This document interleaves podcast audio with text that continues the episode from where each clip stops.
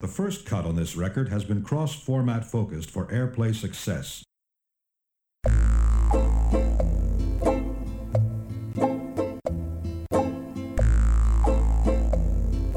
The men beat on their drums.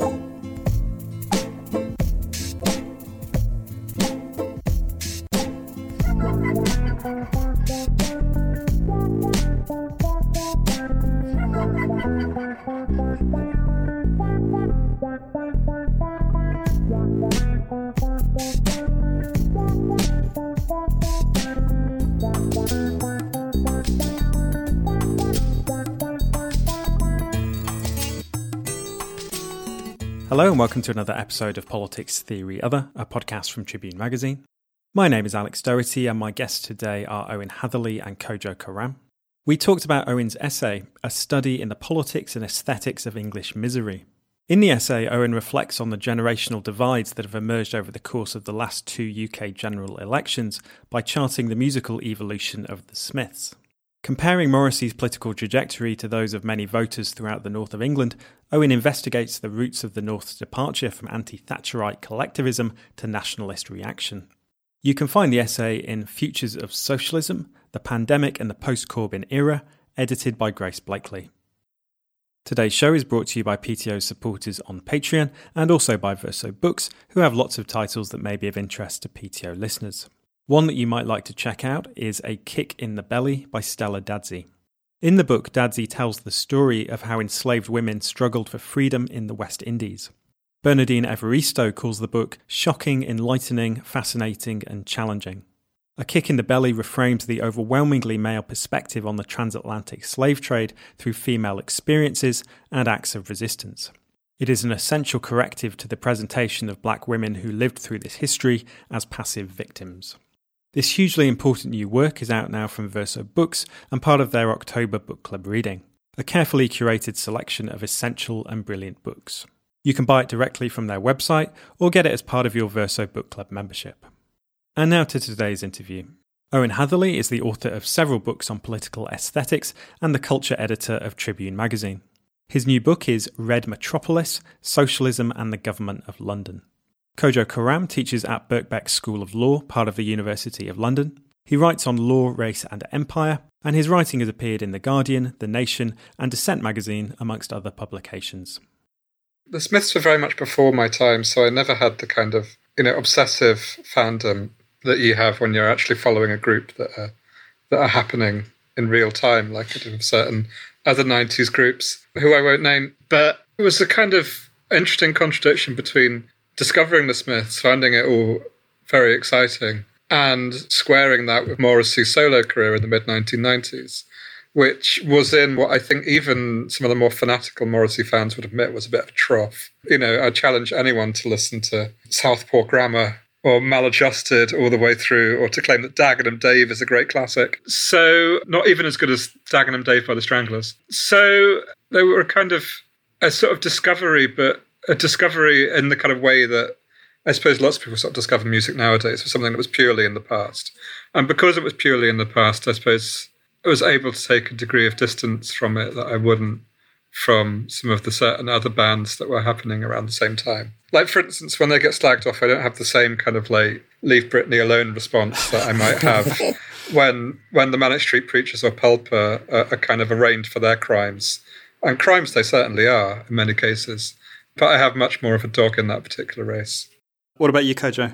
I mean, I think similar to Owen, you know, the Smiths were far before my time. I was born in 1986, so, you know, they're pretty much broken up at that point. So my kind of discovery of them was really through other people's references and other bands and other musicians that I was listening to, you know, in the kind of late 90s, early 2000 era, and their reverence of, of the Smiths back catalogue. You know, I, I'm really growing up in the northwest of England, you know, in the kind of post Britpop dirge of, of music that's emerging at that time. And um, really kind of finding a, a, musical attachment to to a lot of the stuff that's coming over from from the US. You know, thinking about hip hop, thinking about you know artists like Nas, artists like Scarface, and really appreciating the kind of lyricism of music at that particular moment. And, and then, you know, when it, that starts to gravitate towards the UK and people like Roots Manuva, you know, that, that, that's what's, that's really anchoring me. But in parallel with that is also the kind of post-punk re-emergence of, you know, Strokes, White Stripes, Libertines, and it's their reference to the Smiths plus the already laid interest in kind of lyricism and, and the poeticism, which, you know, Smiths are one of the, the bands where, you know, the, the, the words seem to over, override the music in terms of importance. And I think that that kind of connection made, made, yeah, the Smiths a real interest for me for those few years, you know, plus the fact that around that time I'm a, I'm a, you know, a grumpy teenager walking through the rain-sodden streets of the northwest of England, which is obviously perfect Smiths listening to music. During that time when, when both of you first encountered the Smiths, w- were you aware of the, in particular, the accusations of racism against against Morrissey? Because thinking about that period of the early 2000s, or, uh, you know, around the time of the when the, the You Are, the Quarry album came out, Morrissey was very favourably treated by the media during that time, and, and it, it, seemed as if the prior criticism, which there'd been in, in, in, the NME, which led to you know the famous court case, there was a, almost a desire to see Morrissey as this dignified and uncomplicatedly positive figure around that time. That's two different questions, really, and I think I'll answer the second first because it's the more interesting one, which is about that particular moment. And I think the the reason why the kind of return of You Are the Quarry and so on got, got so much attention and, and so much praise, even though the records were, were dreadful. Like that album yeah. is awful.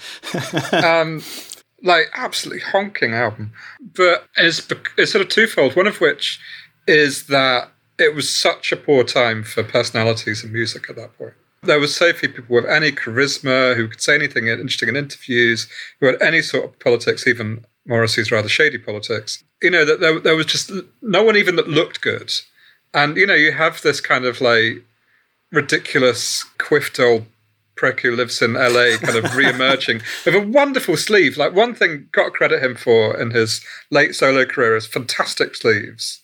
Like the sleeve of "You Are the Quarry" is just wonderful. This is the one with the with the Tommy gun and the suit, with right? the Tommy gun and the red cut and What's the other one where he's like carrying a baby in a kind of like burly, muscular arm?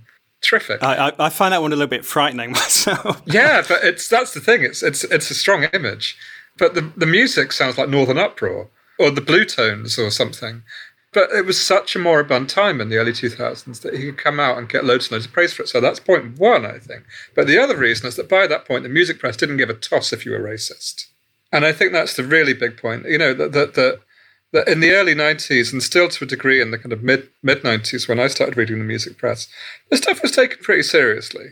And by the early 2000s, it really, really wasn't. You know, the kind of intellectual and political level of the NME was low. And by that point, it had absorbed Melody Maker, who, of course, you know, had kind of ended their decades long run by doing a kind of like racist cover about Craig David. So, you know, it was really a kind of ideal time for someone like that to kind of re-emerge and get kind of like forgiven for everything. But I suppose in terms of the first question is when I first encountered Morrissey, whether I was aware of of his of his views.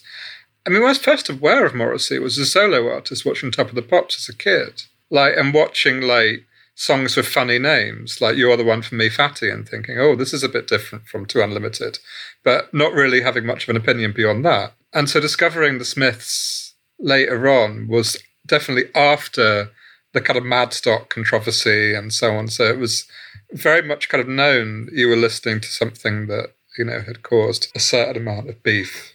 I think I definitely would agree with Owen's characterization of not only the kind of late 90s, early 2000s music press, but also just the, the wider culture of like popular culture in, yeah, in the UK at that particular time. Um, you know, I think following the kind of Euro 96 Britpop moment, you know, the ubiquity of nationalism, of the Union Jack, of a kind of overt displays of national pride was one that was relatively all consuming.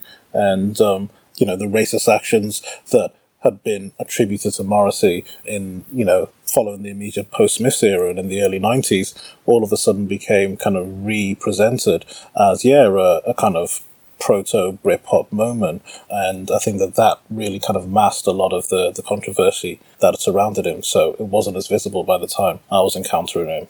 Yeah, and I suppose in that period, there's also, although it's obviously a very different dynamic, well, in some ways a different dynamic. You you see Johnny Marr getting taken up by all the all the Britpop bands, but it's it's sort of Johnny Marr uh, his least interesting. It's it's Johnny Marr as part of a sort of rock classicism. His black influences not really talked about, and it seemed to me he he kind of had his head turned by that and was quite happy to see himself as part of this lineage, which which leads into stuff like uh, Oasis and notably, I mean, his his own music seems to be least interesting around around that time. No, I'd agree as well.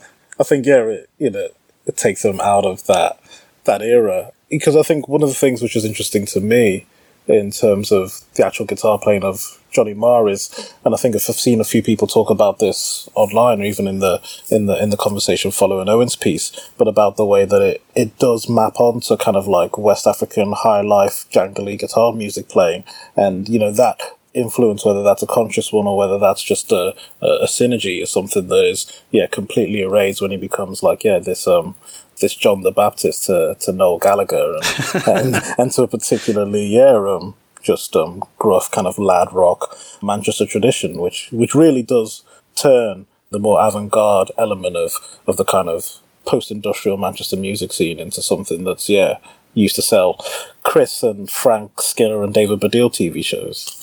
Coming on to the article you wrote, Owen, so you, you, begin by saying that after the December 2019 election, you found yourself listening to the Smiths' eponymous debut album. Why that record in particular, rather than their later records or, or indeed Morrissey's solo work, which you do talk about in the article? But what, what was it that drew you to, to that record specifically? I don't really know. And that article came out of a bit of a conundrum, which was that I'd been commissioned by Tom Hazeldine to to write something for this this book that Verso were doing. And I just thought I have nothing to say. It was like, you know, something about like Englishness and nostalgia and, and how that connects to the election. And just the very thought of doing that just filled me with just horror. I thought, I've said everything I want to say about this. Like, I don't have anything more to say. It's it's all too bleak. And then I was like, remembered, like, what did I actually do when the people who'd stayed over that night left? You know, before I went to commiserate at my sister's house and get drunk. And that was put on the album. And I think it's because it's the bleakest of their records. Like it's the most kind of morbid, you know, it's all sort of death and misery and loneliness and and also all of that combined of sort of self-importance and nostalgia. I think, you know, still ill is a sort of has the key to lots of this. It's sort of combination of like self-aggrandizement and misery. that that particular combo. So so I then thought, ah, well, maybe everything makes sense if you interpret it via Morrissey, and kind of went from there. And in terms of the solo work, the only album that's discussed in there, because it's the only one that I think is very good, Although there's a few singles that I like, but the only album from start to finish that I could listen to, skipping both Bengali and platforms and Hairdresser on Fire, is uh, Viva Hate. And Viva Hate fascinates me because it's a moment where he sort of comes to realize what he is, I think. There's so many songs in there, like Little Man, What Now, and Break Up the Family, where you get a sense that he's sort of become a bit sick of himself and he's realized his own posture. And a lot of those songs are about kind of like there comes a point in which you have to grow up. Like Break Up the Family and, and Little Man What Now are totally about that. Like Little Man What Now is almost about what Morrissey is now. You know, it's sort of watching someone you used to idolize, like turn up on a game show and and be awful and just kind of think, oh my God, what did I see in you? And there's Smith songs about that as well, like Rubber Ring. Like he seemed very, very conscious that that this might happen to him. And then something seemed to happen in the late 80s, and he just went, yeah, fuck it, going for it. I'm, I'm going to become a, a gigantic cliche of myself. In terms of his political trajectory, you draw the parallel between his trajectory and that of that of the, the post-war baby boomers. Could you could you talk about that a little bit? Yeah, I mean, I think some of the the more kind of literal comrades were kind of annoyed by this, as if I was kind of saying that this was the only way of explaining this this particular generational cohort. And obviously that's not true. But it's a little bit like doing a bit like this. It's you know, it was a kind of throwing something out there to see if it works. And I'm not sure if it all does. But with all of those caveats, that he was, you know, that the election basically saw Labour get humiliated among a particular demographic, which was people who had voted Labour in the 80s and in the 90s in the north of England and in the industrial Midlands, particularly the West Midlands, post industrial Midlands. And that's absolutely kind of Morrissey's background. I mean, actually, Morrissey is from, you know, inner city Manchester, from Hulme and Stretford, respectively. And he, obviously, all the places where Morrissey was brought up have stayed very much Labour. But I'm sure there's a lot of people who, like Morrissey, will have left Hulme for, you know, a commuter town in Cheshire or for, you know, the kind of outer outer Greater Manchester seats which swung Tory in that election. So I thought, well, maybe maybe like if you look at the Smiths, you can find some clues to to where those people were going to go and to why they were opposed to Thatcher, what they didn't like about the 1980s, and there and kind of followed from there to why they then reacted so much against socialism as it was represented by Jeremy Corbyn, which of course was hugely popular among young voters and among black and minority ethnic voters, but was enormously unpopular among people that would have voted Labour in 1987. So his trajectory, you know, he he grows up somewhere very, very poor. He becomes very, very successful in the 1980s in a in a new growth industry, and you know he makes loads of money, and he moves somewhere nice. In his case, Los Angeles rather than Wilmslow, and he then pontificates about what's happened to the place where he's from. And one of the things that's really striking, if you, I didn't go into that much detail on it. I just kind of quoted a few little things, but Huw and Ben go into a lot more detail on their Bad Gays podcast about about Morrissey, and the stuff he comes out with is exactly the stuff that you would imagine or expect from a 65 year old bloke who used to live in an inner city area in Britain, who's moved out to the suburbs and doesn't go back there anymore. All of the kind of like if you go to London, you won't hear the British accent spoken type stuff. like ludicrous nonsense, the British accent. So his comments about Sadiq Khan, about Muslims and about Chinese people, a real like 65 year old retired Ford worker from Thurrock type stuff. So you know, even even despite how specific Morrissey's trajectory is and how particular it is in terms of his sexuality and his interests and and the fact that obviously he's phenomenally famous, it was so much like all of those old pricks. Like it was like listening to one of those people that we all had to knock that we all knocked on the doors of in December and we told to fuck off. And I thought, wow, Morrissey is one of those men. He's one of them. That explains it all. He's become one of them. So that it was rather than seeing that as a kind of freak and an accidental occurrence, I thought it would be interesting to kind of try and trace that back to to the Smiths. I mean, I thought what was really kind of provocative and challenging about that piece that Owen wrote as well was that yes, Morrissey becomes representative of a particular type of voter which might have swung from a 1980s opposition to, to Margaret Thatcher towards uh, a support in 2019 of a manifestation of the Tory party that's so explicitly trying to take the Thatcherite project to its apotheosis. But I thought what was really interesting about the piece as well was that it wasn't a change that I thought you were mapping out, but you were saying that that version of Morrissey, the one that we see now with the support of first of Britain first and and his um you know his his politics around Brexit and around Sadiq Khan, that that was always there in that earliest yeah instantiation of the Smiths, so that was always present. And what it really got me thinking about was just a little bit before we were talking about that kind of shift that occurs around the Smiths from what the kind of more avant-garde opposition, oppositional element of working class musical cultural production was both prior and before the Smiths and, and to think about that kind of that moment, that after punk pre rave culture moment in terms of, you know, music that's coming out of Manchester particularly. I thought, you know, in those in that nineteen eighties you have music that is ostensibly oppositional to Thatcher, but in terms of its actual confrontation with the state and its actual confrontation with the law, that kind of post punk moment is actually quite distinctive from punk music or rave music that comes after it, or the branching off that you get when you think about new wave in, in, in, in terms of bass culture, or you think about, you know, how it leads even into, you know, the, the kind of grime music, hip hop culture that was emerging in the UK at the time, that all of those, you know, as, as, as a, as, as a academic who exists in a law school, had a confrontational relationship with the law, had a confrontational relationship with the state, had legislation passed against them in a way that the Smiths in that kind of post-punk moment never did. And so I wonder if there was always some some acquiescence to the state back in the 1980s, despite the language and the words of, of opposition.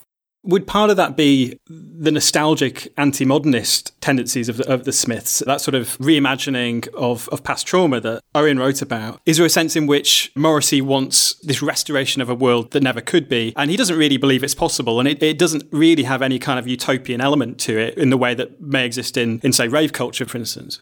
No, it's all just, it wasn't like the old days anymore. and not only that kind of yeah nostalgia, particularly to a kind of 1950s. You know, it's it's it's Shelagh Delaney, it's you know Keith Waterhouse, it's it's it's 1950s northern kind of snapshot culture. It's all in black and white. Literally, there's no color. Literally, in terms of the imagery, when you think about the Smiths, the the visuals associated with that. So it's not only kind of nostalgic and, and, and retrospective, but I think it's also one that presents a particular version of Englishness, and it draws upon this kind of tradition of Englishness. It draws on that kind of literary canon that he tries to present in terms of Keats and in terms of you know the references that you see in in Morrissey's lyrics. It's that question of Englishness, I think, as well as as the answer to what he considers to be the vulgarness and the the, the greed, perhaps, and the the ostentiousness of kind of Thatcherite Britain. Yeah, I mean, the, the, the, the particular moment where history stops for Morrissey is the mid 60s. And I suppose, give or take a few things, obviously he, you know, loves the New York Dolls, which comes later, but his particular England stops in 1965. So it's really interesting to try to work out what it is that that happens after that upsets him so much. And I think there's various things. You know, he obviously doesn't like psychedelia, for instance, but he also just doesn't like the sort of huge amount of influences that come in to British life at that point. He doesn't like modernity. He doesn't like people that aren't.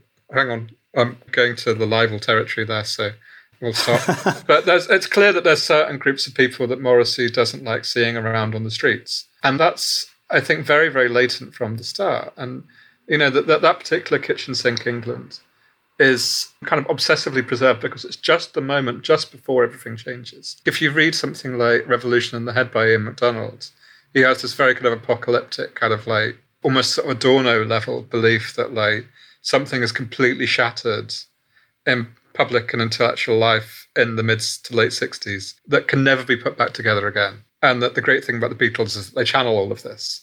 But that after that's happened, there's no room for anything other than despair. And Morrissey, it seems, would believe believes that, and so he's so almost trying to make a music that that is based on accepting that premise that the second half of the 60s were a terrible, terrible disaster and blew the world apart. And some of that's just trivial stuff like taste in music, I guess. There was a, I've got a vague memory from when I read all the Johnny Rogan books of Johnny Marr saying that one of the reasons he left the Smiths was being faced with a choice between Sly and the Family Stone and Herman's Hermits. And being, like, obviously going for Sly and the Family Stone. Although to be honest, lots of Marr's solo stuff isn't much better than Morrissey's solo stuff. Solo stuff. His contributions, his bits of guitar that you can't hear all over the place. But he certainly seems personally to have conduct conducted himself considerably better than, than his former partner.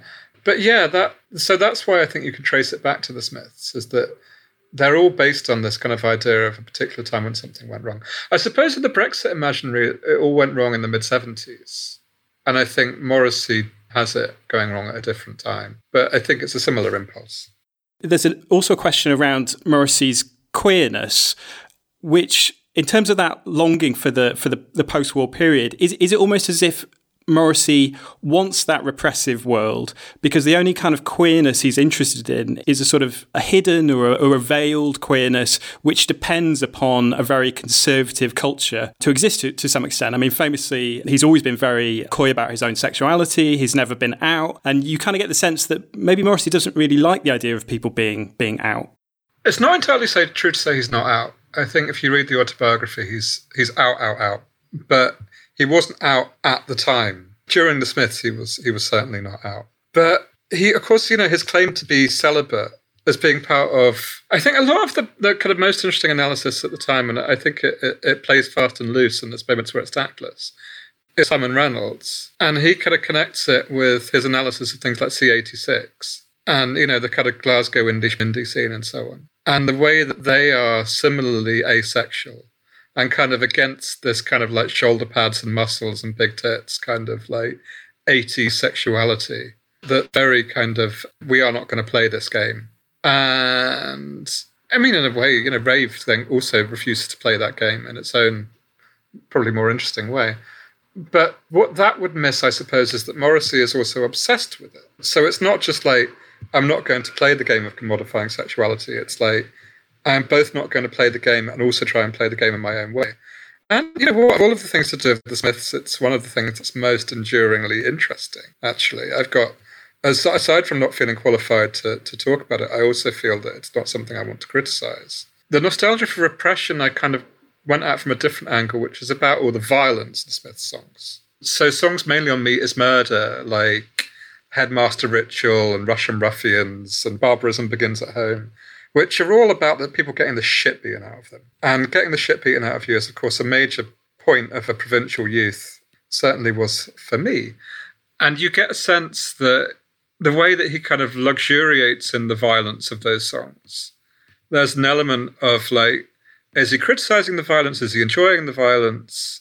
It's kind of unclear. And I think a lot of the, he sort of moves, I think, gradually from being the victim of that violence, to being the perpetrator of it, as it were. I think, but that's the sort of ten, that's what I tried to sort of imply, but I'm not sure if I'd go the whole way there. But uh, there's a kind of thing of like, you know, there's so many of those songs about if you were queer in the in the '60s, this is what would happen to you. You'd have the crap being out of you all the time. Like there's about four songs about that. So there's the question of like, so why do you want to go back to that time? And I don't know what exactly is going on there.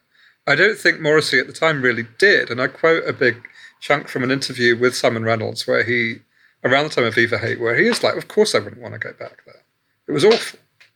But that there's something within that that he wants to kind of bring out. And I think maybe that kind of goes from being a reminder to people of kind of like, this is what the recent past was like, don't forget it, to being a kind of like, you don't know you're born. Yeah, to being you don't know you're born. This is what made me what I am. I think, yeah, that, what happens in those songs is sort of shift between seeing the violence of that time as something bad to seeing it as character building and celebrating it as character building and kind of celebrating what a wonderful character he is as a result. I suppose it's it's interesting in the case of a song like Barbarism Begins at Home because of course, in spite of the lyrics, that, that, that song has a funk bass line. And in the live shows at the time and the, and the, and the TV performances, at the end of the song, Morrissey and, and, and, Johnny Marr would, would sort of dance together whilst the rhythm section played. And, and Johnny Marr would sometimes put down his, his, his guitar. And I mean, to me, I mean, I, I, guess it goes back to that point you make about Morrissey's early solo solo work, where there's the possibility of some sort of transition towards something else, and it makes me think of a kind of an alternative trajectory of, of, of the Smiths, where there's maybe a turn towards black pop music rather than the more sort of submerged way in which it exists within Johnny Marr's music and the outright hostility of, of, of Morrissey. But maybe that's just you know sort of a fantasy. I, I don't know. I think that's there a little bit. I mean, they obviously got really, really narked about Rough Trade getting uh, Francois Kevorkian to remix this charming man. Mm, yeah, which is brilliant. Which is yeah, fantastic, fantastic remix. That wonderful, and and respectful as well. It's not like he just you know slaps a banging donk on it. You know, it's it's it works beautifully with the with the song. What about you, Kojo? What, what do you think?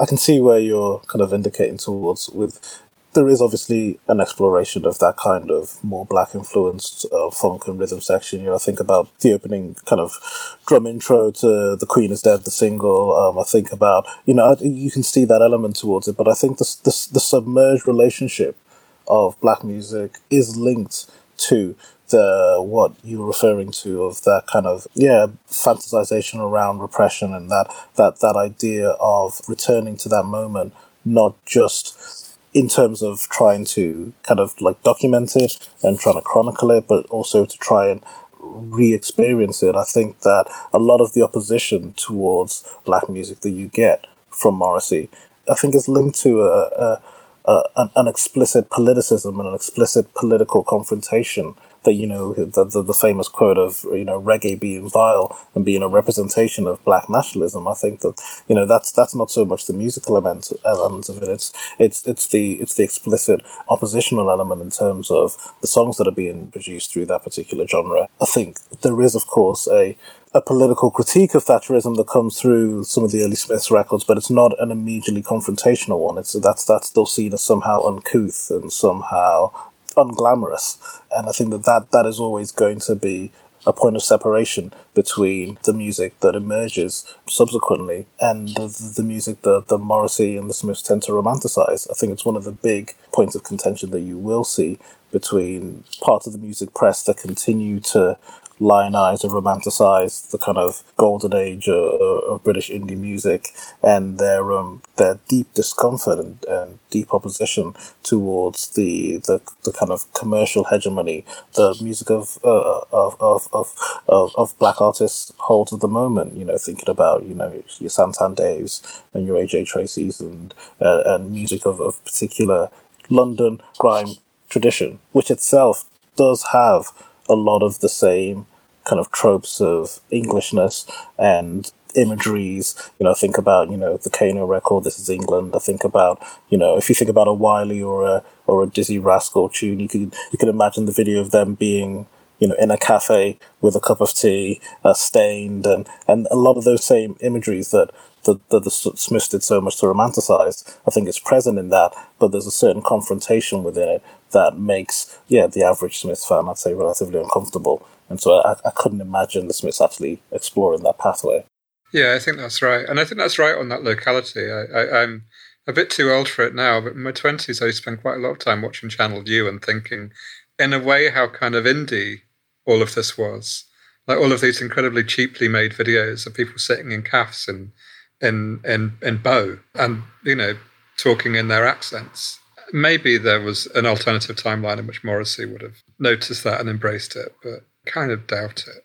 He seems to have been almost completely unaware of the musical references of his own band, weirdly. So Kojo's mentioned some of those influences. Hamilton Bohannon on How Soon Is Now and, and, and Chic on The Boy with the Thorn in His Side. And one thing I was struck by was reading an interview with Morrissey, I, I think during the 1980s, where I forget the exact words, but he's extremely critical of, of Sade and almost in the next question, very positive about everything but the girl. Both bands, you know, which, which, you know, hugely informed, obviously, by soul and, and jazz. But it's almost as if he, he doesn't notice. And, you know, he notices with Sade because she's a, a black woman. You've been listening to Politics Theory Other, a podcast from Tribune Magazine. If you would like to hear the extended version of today's interview and of other PTO shows, then please consider becoming a supporter. You can get access to extended versions of PTO episodes from £3 a month, and if you're outside the UK, you can also now support the show in US dollars or euros. Go to patreon.com forward slash poll theory other to sign up. Thanks for listening.